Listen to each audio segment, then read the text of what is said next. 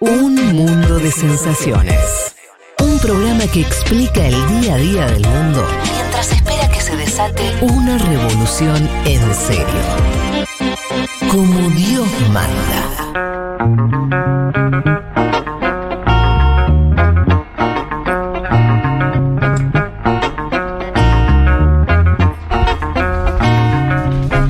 Vamos a avanzar eh, con. Nos tenemos que ir hacia Europa, nos tenemos que ir hacia la guerra de Ucrania. Todo muy Mm. lindo. Con la asunción de Boric y el nuevo Chile. Bien, vamos a meternos un, un Qué terreno lástima, un ¿no? poco- Irse ahí de Chile, Oh, uno tiene, le toca. todo lindo, toca, ¿no? todo.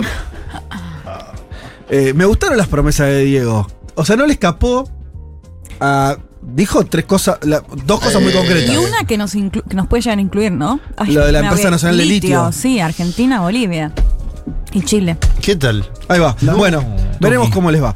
Eh, Mm. Europa. Je- eh, Vamos a ¿qué Europa. querés- ¿Qué querés contar? Bien, ahora? vamos a justificar esta columna, porque es una columna que es coyuntural, Sí. pero nos corremos un poquito Ucrania para ver qué está pasando en la Unión Europea. ¿Y por qué digo justificar? Porque si uno abre hoy un media hora, eh, última hora, o sea, la noticia del día es este bombardeo ruso a eh, una base ucraniana a 25 kilómetros de Polonia. Polonia parte de la OTAN. Sí. Sí. Entonces lo que estamos viendo es que los bombardeos de Rusia están empezando peligrosamente a acercarse, ¿no? A bases cerca de la OTAN. Hay eh, 35 muertos hasta el momento. Y Rusia habla de que, eh, bueno, fue un bombardeo por la presencia de instructores extranjeros. Esto se vincula con algo que también dice Rusia, que va a empezar a atacar a convoys de, eh, o sea, los, los convoys que llevan armas de Europa a Ucrania. Mm. ¿no? Esto es un poco también para entender por qué es importante algo que está haciendo Europa en el contexto de eh, esta guerra. Un poco lo habíamos charlado la semana pasada, la Unión Europea mandó armas también a Ucrania. No es un gran cargamento, pero eh, es la primera vez que la Unión Europea se involucra de esta manera, eh, comprando, o sea, juntando plata para comprar armas y mandarlas a Ucrania.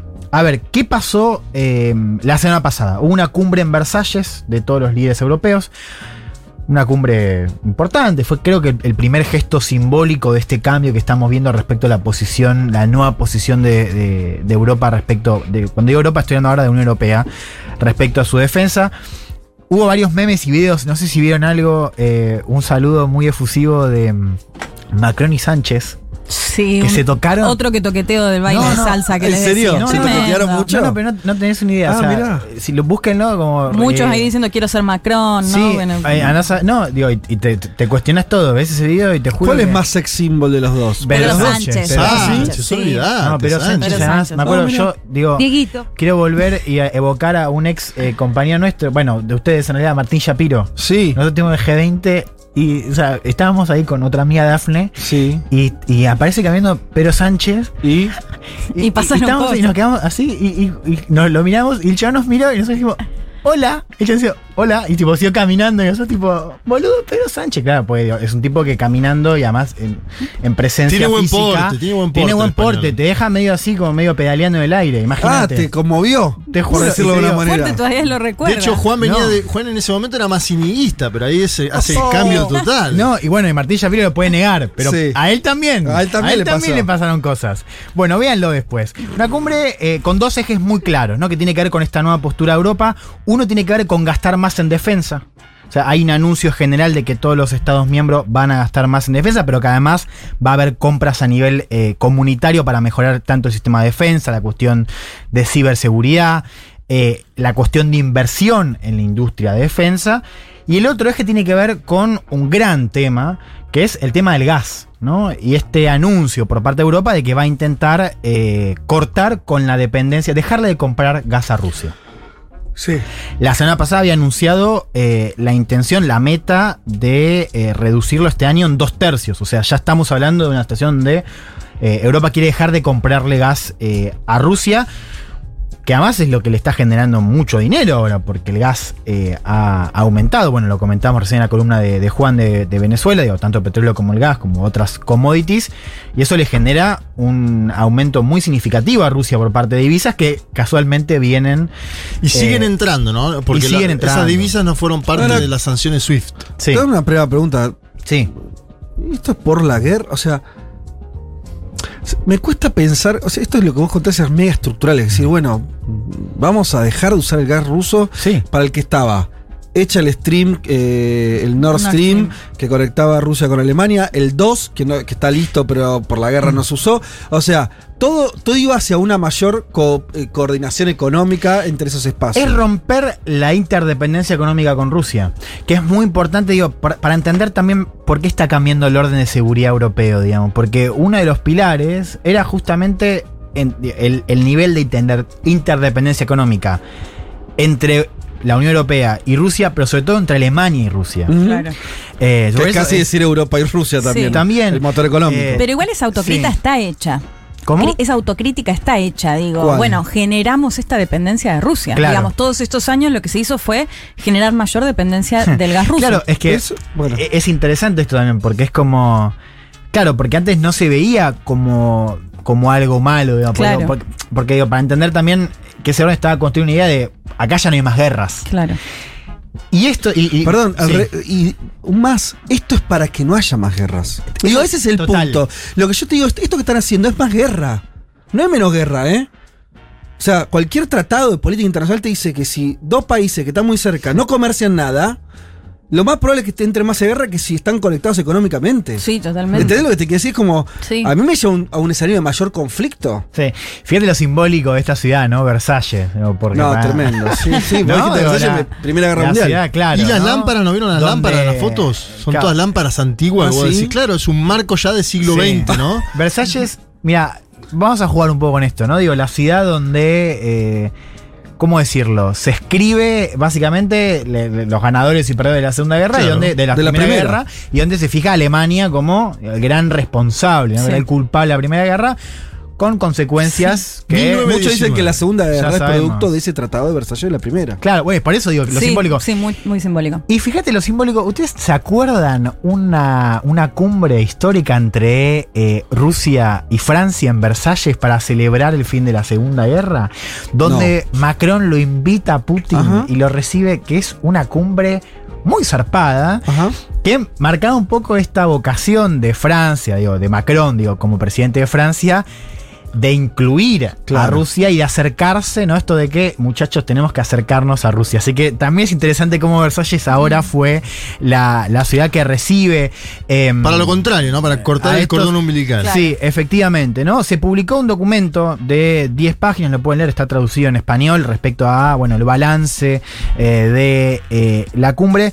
A mí algo que me interesó es cómo, como en la propia redacción del documento se incluye esto como el punto de inflexión, ¿no? Como en la, el primer Ajá. punto eso dice Rusia trajo la guerra a Europa, ¿no? Esto Claro. de marcando este nuevo contexto, eh, por supuesto sí, poniendo una responsabilidad en Rusia, pero al mismo tiempo advirtiendo que, bueno, esto eh, es como de, bueno, tiempos extraordinarios requieren medidas extraordinarias. ¿Por qué digo esto? Porque si uno lee los, los, los últimos grandes em, desplazamientos de Europa a puntos de inflexión, siempre están marcados por eh, shocks externos. El último fue la pandemia Mm.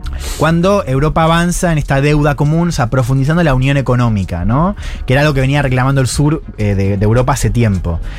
Y, acá es interesante cómo ya se empieza a justificar que en este contexto de la guerra en Europa, bueno, la Unión Europea va a estar dispuesta a hacer cosas que quizás antes eh, no hacía. Quiero que escuchemos a Úrsula von der Leyen, la presidenta de la Comisión, hablando en Versalles acerca de este nuevo momento de la Unión Europea.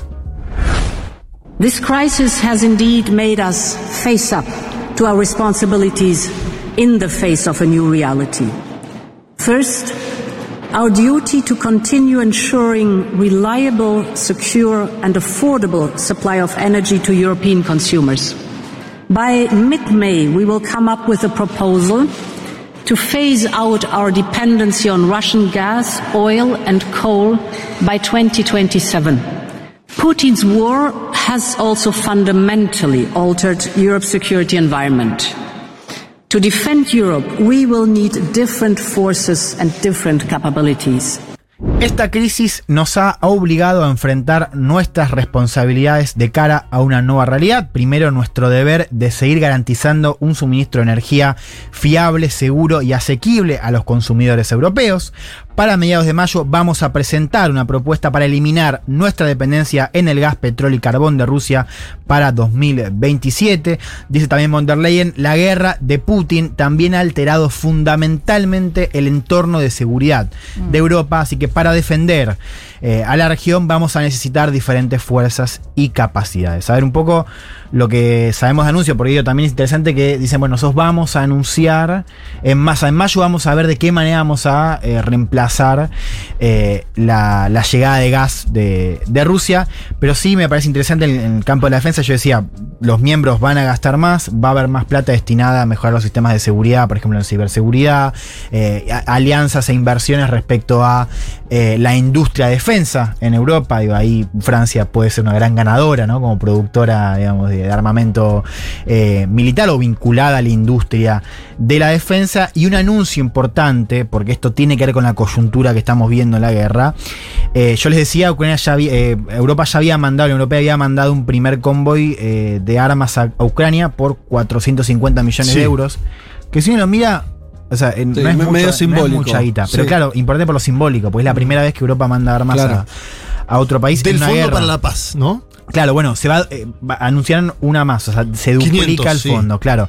Y lo digo porque eh, en estos momentos lo que está diciendo Kremlin es que est- ellos consideran estos envíos como casi una declaración Claro. de guerra y que los van a atacar. Sí. Por eso les, les contaba el contexto de esta noticia de hoy, que es Estamos medio en el borde, ¿eh? Sí. no, no, todo por el eso tiempo, digo, para ¿eh? entender, hoy Rusia bombardea hace, un- hace unas horas una central cerca de Polonia diciendo eh, que había presencia de eh, actores extranjeros, no sé cómo lo decía, Mm. y que también anunciaron que van, que van a atacar convoys. Ahora, la lógica Sí. de lo que vos estás contando, volviendo al, sobre todo lo del gas, que me parece lo más estructural, más allá de un envío de armas y demás. eh, o sea, Europa, a ver, Europa no tiene, no tiene cómo autoabastecerse, eso es evidente, digo, no, no hay, no hay fórmula que alcance esto. Hmm. Tiene que comprarle a alguien. No es que, ¿no? Claro. No tiene un yacimiento, no, no es que apela a la producción propia. Entonces, cortar el vínculo con Hmm. Rusia implica volverse dependiente de otro Claro. actor, sea Estados Unidos o Medio Oriente. Buen tema ese. Sí, a ver, eh, Algo, vamos a hablar Lo- igual después en mi Di- columna. con respecto a Dimensionemos, eso. eh, el 90% del gas en, eh, en Europa es importado. Sí. Y esto tenía que ver, digo, una cosa es reemplazar petróleo. digo, igual Claro. es difícil, pero no es tan No, difícil como el como gas que gas. viene de los, gas- claro, de los gasoductos. ¿Quiénes ganan, digamos, en, en como, eh, como estados que venden gas? Bueno, Estados Unidos, gas licuado además, digo, otro- Mm. Sí, Claro. mucho más caro. Claro, gas licu- eh, Estados Unidos, Noruega, Argelia, Qatar. Claro, pero hay un tema ahí, que es que ellos a corto plazo la venta de gas ya la tienen colocada, entonces tarda. Y además otra cosa. Un país muy democrático Qatar aparte, ¿no? Para colocar eh, No, gas. bueno, por eso, por eso digo, lo que están haciendo los europeos está costando, no o sea, yo no quiero reducir las cosas, pero está Sí. costando como pensarlo algo que sea más que seguir los dictámenes de Estados Unidos. No veo el interés propio. O sea, ¿qué ganan los europeos? No tienen, eh, van a tener un gas, no, o, o no van a tener gas, o van a tener un gas mucho más caro. Eh, la, la no, in- la no dependencia, entre comillas, de Rusia va a implicar, men- o sea, que ellos renuncian a un proyecto que era un poco Sí. más lógico de incluir a Rusia como parte más de Sí. Europa, moderarla. lo- ahora no, es tu enemigo. Tener una guerra en tu propio continente, o sea, ¿dó- ¿dónde está la ganancia? Bueno, acá abrís otra ventana que tiene mucho que ver con eso, que es, esto está anunciando Europa, es un punto de inflexión, digamos, porque tiene que ver con un debate de fondo que es eh, cómo se gestiona la defensa de Europa. Claro. Por eso yo te mencionaba a Macron al principio. Macron, además de, de- de alguien que venía proponiendo... oh, Macron, para entender también... Macron es un personaje muy interesante para, importante para entender los debates eh, de defensa y, y estratégicos de Europa en el último tiempo. O sea, re- realmente Macron, por más de que, que en Francia no haya cambiado estructuralmente eh, la economía o el país, sí a nivel europeo, actores, Macron es un actor importante para estos debates, ¿no? Y Macron, entre otras cosas, proponía esto del ejército europeo, por ejemplo. Una idea que Merkel siempre ha vetado. ¿Y por qué también? Porque la OTAN sigue siendo el gran paraguas. Entonces lo que estamos viendo ahora es que Europa está avanzando en algunas cosas las que proponía Macron, entre otras invertir más en defensa, empezar a generar inversiones y alianzas en materia de defensa en, la industria de defensa en Europa, etc. Pero fíjate que en esta cumbre, en este documento, Europa se cuida de decir, eh, de decir varias veces que esto va a mejorar y complementar a la OTAN. ¿no? Y fíjate cómo, cómo lo dice, ¿no? Porque dice que. Eh, ahí tengo acá el, el texto de. Sí, a, la OTAN que sigue siendo el pilar de la defensa colectiva de sus miembros. O sea, Europa, la Unión Europea se cuida de decir. Nosotros igual seguimos debajo de la OTAN. O sea, al final lo que hay es Que un reforzamiento Unidos. de la Eh, dependencia exacto, de, digamos. de la OTAN y de Estados de Unidos. la OTAN que tiene, por supuesto, como gran jugador a Estados Unidos, también está Turquía, digo, ya vamos a hablar de, de Turquía, pero. eh, Pero vos me entendés, Juan, la es un pregunta poco que lo decías vos. El riesgo que toma Europa como región es muy alto. Algunos juegan política doméstica, Fede, también, ¿eh? Pienso en Macron, por ejemplo. Pero claro, es que Mostrándose líder de Europa. O- Pero entre líder de la nada, pero- Juanma. Bueno, pero El- vos el líder- ¿viste las encuestas de las últimas dos semanas en Francia? Está Sí. No, no, el pero efecto justamente bandera. Está claro que Macron juega hacia adentro. Lo, que estamos diciendo es que es que la idea es de- hay muchas cosas que a corto plazo eh, le dan la razón a Macron, pero estructuralmente es como decía Fede, sigue siendo Estados Unidos detrás. Seguro, yo acuerdo 100%. Lo que Claro. digo es, tambi- también hay motivos para que el Sí. tipo diga, me voy a poner a la cabeza de esto, voy a decir que la Unión Europea se va a enfrentar a este Mm. criminal asesino, y a la vez me sirve Por para las elecciones. locales. A la vez me Lo- sirve para las elecciones que Sí. son en poco tiempo y donde vos ves la flechita disparada de Macron en las últimas Sí, dos sí. semanas y es evidente que pasó. Lo mismo podría decir Sánchez con el envío de armas, Claro, ese tipo entonces, de cosas. Digo, Sí. es interesante para, para verlo de fondo porque efectivamente la Unión Europea está haciendo cosas que antes no Mm. había hecho y, y- y esto tiene que ver con, en parte con la cuestión militar y defensa, eh, donde ahí hay un gran jugador que está cambiando, que yo creo que tenemos que decirlo, pero no terminamos de mencionar cuáles van a ser las consecuencias, que es Alemania. Sí. Alemania está rompiendo un tabú muy fuerte de la Segunda Guerra Mundial. Sí. Bueno, comenzábamos con Versalles, eh, que es prácticamente no ser renunciar al poderío militar. Eh, ¿Qué anunció Scholz? Que van a cumplir con el 2% que le exige la OTAN, que era Sí. la que Sí, fue la, la- gran la disputa discusión. entre Estados Unidos. Que, digo, yo me acuerdo escenas donde estaba Merkel y Trump, Sí. y Trump le decía que empiecen a pagar, ¿viste? Como, Sí, eh, de que la los cara a- europeos la cara. vengan. Merkel. Sí. Eh, bueno, Scholz dijo lo vamos a hacer y anunció esos 100 mil millones de dólares de más de aumento de defensa en general, ¿no? Entonces, Sí. estamos viendo una ruptura en tabú. Digo, para pensar Europa también hay que pensar Alemania acá. Claro. Eh, entonces, sí, efectivamente, hay algo de que no se sabe bien hacia dónde está yendo, si bien hay, hay pasos que se están tomando. Pero también me parece que es muy pronto para saber cuáles van a ser las consecuencias, por ejemplo, de que Alemania diga, bueno, quizás sí deberíamos empezar a levantar un poco la cabeza a nivel militar, no de manera ofensiva, así de manera defensiva, pero bueno, digo, ahí tenés Pero, un sí. consenso que se rompe. Sí. Se ve claro para dónde va la cosa igual. O sea, yo no, no le- o sea, además los datos históricos. Vos sabés que a Alemania no le llevó muchos años de la Primera Guerra Mundial a la Segunda. Pues es un país rico, es un país mega industrializado. Eso hace que sea corto. Alemania se, el- la Alemania de Hitler se rearmó en cuestión, era un poderío militar en 4 o 5 años. Claro. Eh, Alemania, que por cierto, este año, eh, esto creo que es un dato interesante, eh, le quedaban tres centrales nucleares para cerrar. Lo que las vemos va a cerrar ahora. No, no, Sí, es que. el debate, eh, bueno. eh, pa- pa- parece, digamos, que, que- que no. o sea, las centrales se van, a, se van a cerrar. Porque hay una discusión acerca de, bueno. Mucha crítica. Si ahora igual. esta cuestión energética, no sa- seguimos sacando un poquito más de energía. No, bueno, por lo que sabemos ahora es que eh, ese, ese compromiso de hacerlas a fin de año se va a cumplir. Ajá. Mm. Eh, digo, pues también es, ot- es otra gran discusión hacia Sí. dentro de Alemania, que fue también un paso que tomó Merkel. ¿no? Mucha Una- crítica. Mucha crítica. Así que también es interesante dimensionar eh, los debates que están dando hoy Mm. dentro de Europa, pero también dentro de Alemania. ¿Merkel habló de todo esto? Yo no escuché nada de eso. No, No, no, porque hay una no, de cosa- hecho ella lo planteó, yo me voy Mm. acá y... No, está bien, pero viste, eh, Sí.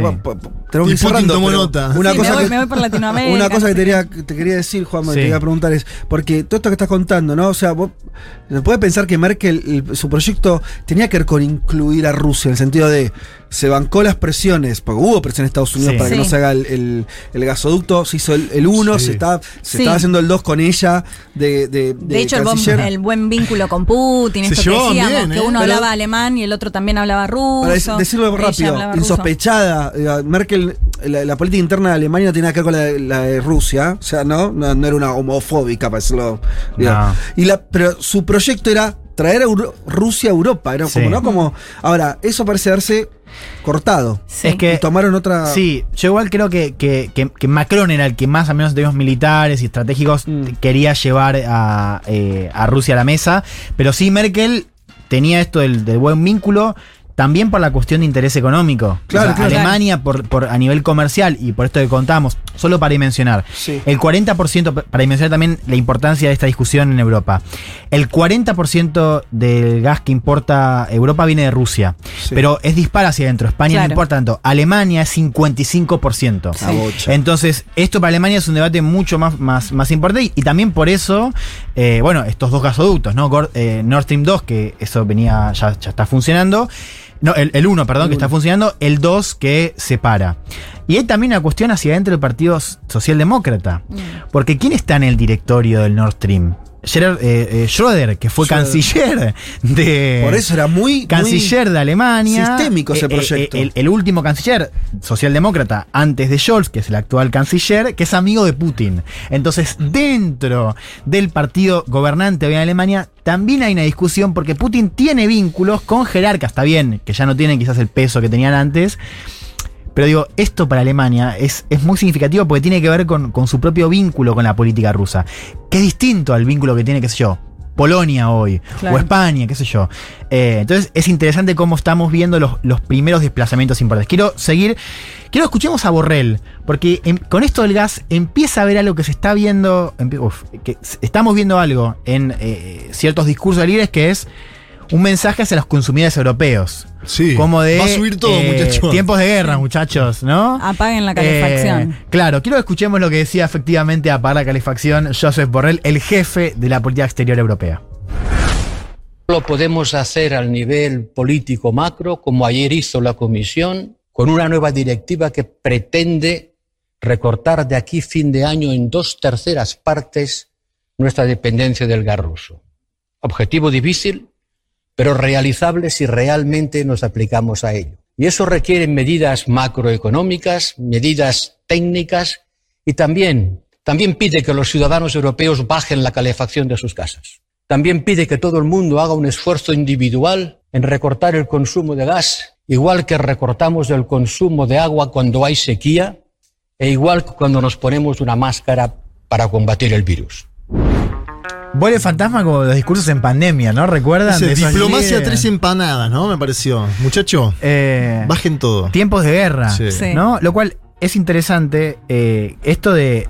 Un poco lo decía Fe con esto de la guerra del comercio, ¿no? O sea, e- est- este discurso que estamos viendo de, de Borrell y de, de los líderes eh, europeos tiene que ver, o sea, ataca una, un mantra filosófico del proyecto europeo, que es esto de que por comercio ¿no? e intervención económica no va a haber guerra. ¿no? Esto de si comerciamos más, si estamos en la del bienestar económico, no va a haber guerra. Bueno, lo estamos viendo ahora que cambió mucho el panorama, ¿no? Porque hay comercio, hay intervención, pero también hay guerra, ¿no? Entonces creo que ahí también tenemos un cambio interesante.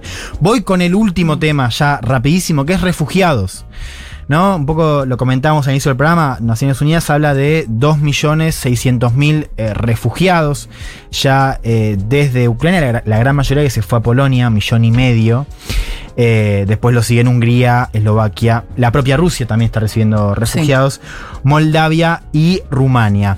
¿Por qué creo que esto es importante? Porque lo que estamos viendo es que la postura, posición de la Unión Europea es radicalmente distinta en esta crisis que ante crisis anteriores de eh, refugiados, no solamente por el hecho de estar recibiendo, sino también por medidas. Ah, Europa aprobó, por ejemplo, una protección inmediata a refugiados que les da permiso de trabajo por un año, de derecho a salud y Sí. servicios básicos, ¿no? Y la posibilidad también de quedarse es un año, pero podría eh, ser más, ¿no? Esta doble vara que también hemos visto en la cobertura acerca de la gente que va, se va de, de Ucrania, eh, y dentro de Europa también, ¿no? Porque inclusive la propia ultraderecha, eh, bueno, en Polonia, pero también en el resto de, de la región, tiene otro discurso respecto a los refugiados. Y un detalle, que es que Polonia, que es el que está más reciente, tiene un gobierno de ultraderecha que, como decíamos, en crisis anteriores no había recibido a nadie. De hecho, fue un gobierno que llega al poder con esto de nosotros no vamos a recibir a nadie. Quiero que cerremos con este audio para entender esta posición, eh, con un audio de Santiago Bascal, líder de Vox, la ultraderecha española, hablando sobre esto en el Parlamento español. Lo escuchamos. Ustedes, casi todos ustedes en esta Cámara, han criminalizado a Polonia sistemáticamente, semana tras semana, que es la nación que más se ha atrevido a advertir sobre la amenaza de Putin y que más se ha enfrentado a él. Y que ahora mismo vuelve a dar ejemplo, no solo apoyando a Ucrania sin reservas, sino también acogiendo a cientos de miles de refugiados. Porque estos sí son refugiados de guerra. Esos, mujeres, niños y ancianos, sí deben ser acogidos en Europa. Cualquiera puede entender ahora perfectamente cuál es la diferencia entre esos flujos de refugiados que hay ahora y las invasiones de jóvenes varones en edad militar y de origen musulmán que se han lanzado contra distintas fronteras de Europa en un intento de desestabilizarla y de colonizarla.